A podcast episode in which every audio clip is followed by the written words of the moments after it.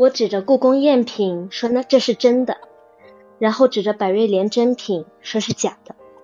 这种行为叫做标准的颠倒黑白。如果我为了自己的利益说了谎，那么我和钟爱华指斥的那个无耻伪善的五脉又有什么区别？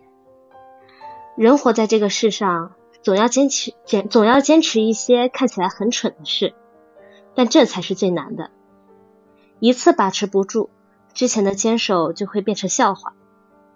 我之前信誓旦旦的宣称绝不作伪，也大义凛然的拒绝用赝品拿去骗人。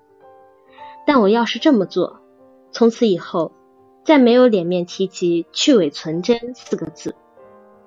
可坚持真理的代价将是无比巨大，整个五脉，甚至整个中国古董界都会因此倾覆。我也将彻底成为五脉的罪人，恐怕连我爷爷许一成都不及我的罪名大。何去何从？我拼命揉着头发，却茫然无措。我甚至有种拔腿就跑的冲动，两条腿却根本挪不动地方，因为我根本不知道该往哪里跑。我闭上眼睛，在心里大声呼喊着：“爷爷，我到底该怎么办？”就在这时。整个世界一下子变了颜色，我陷入了重重黑雾。突然间，我似乎看到远处有一道光，好似灯塔般闪亮。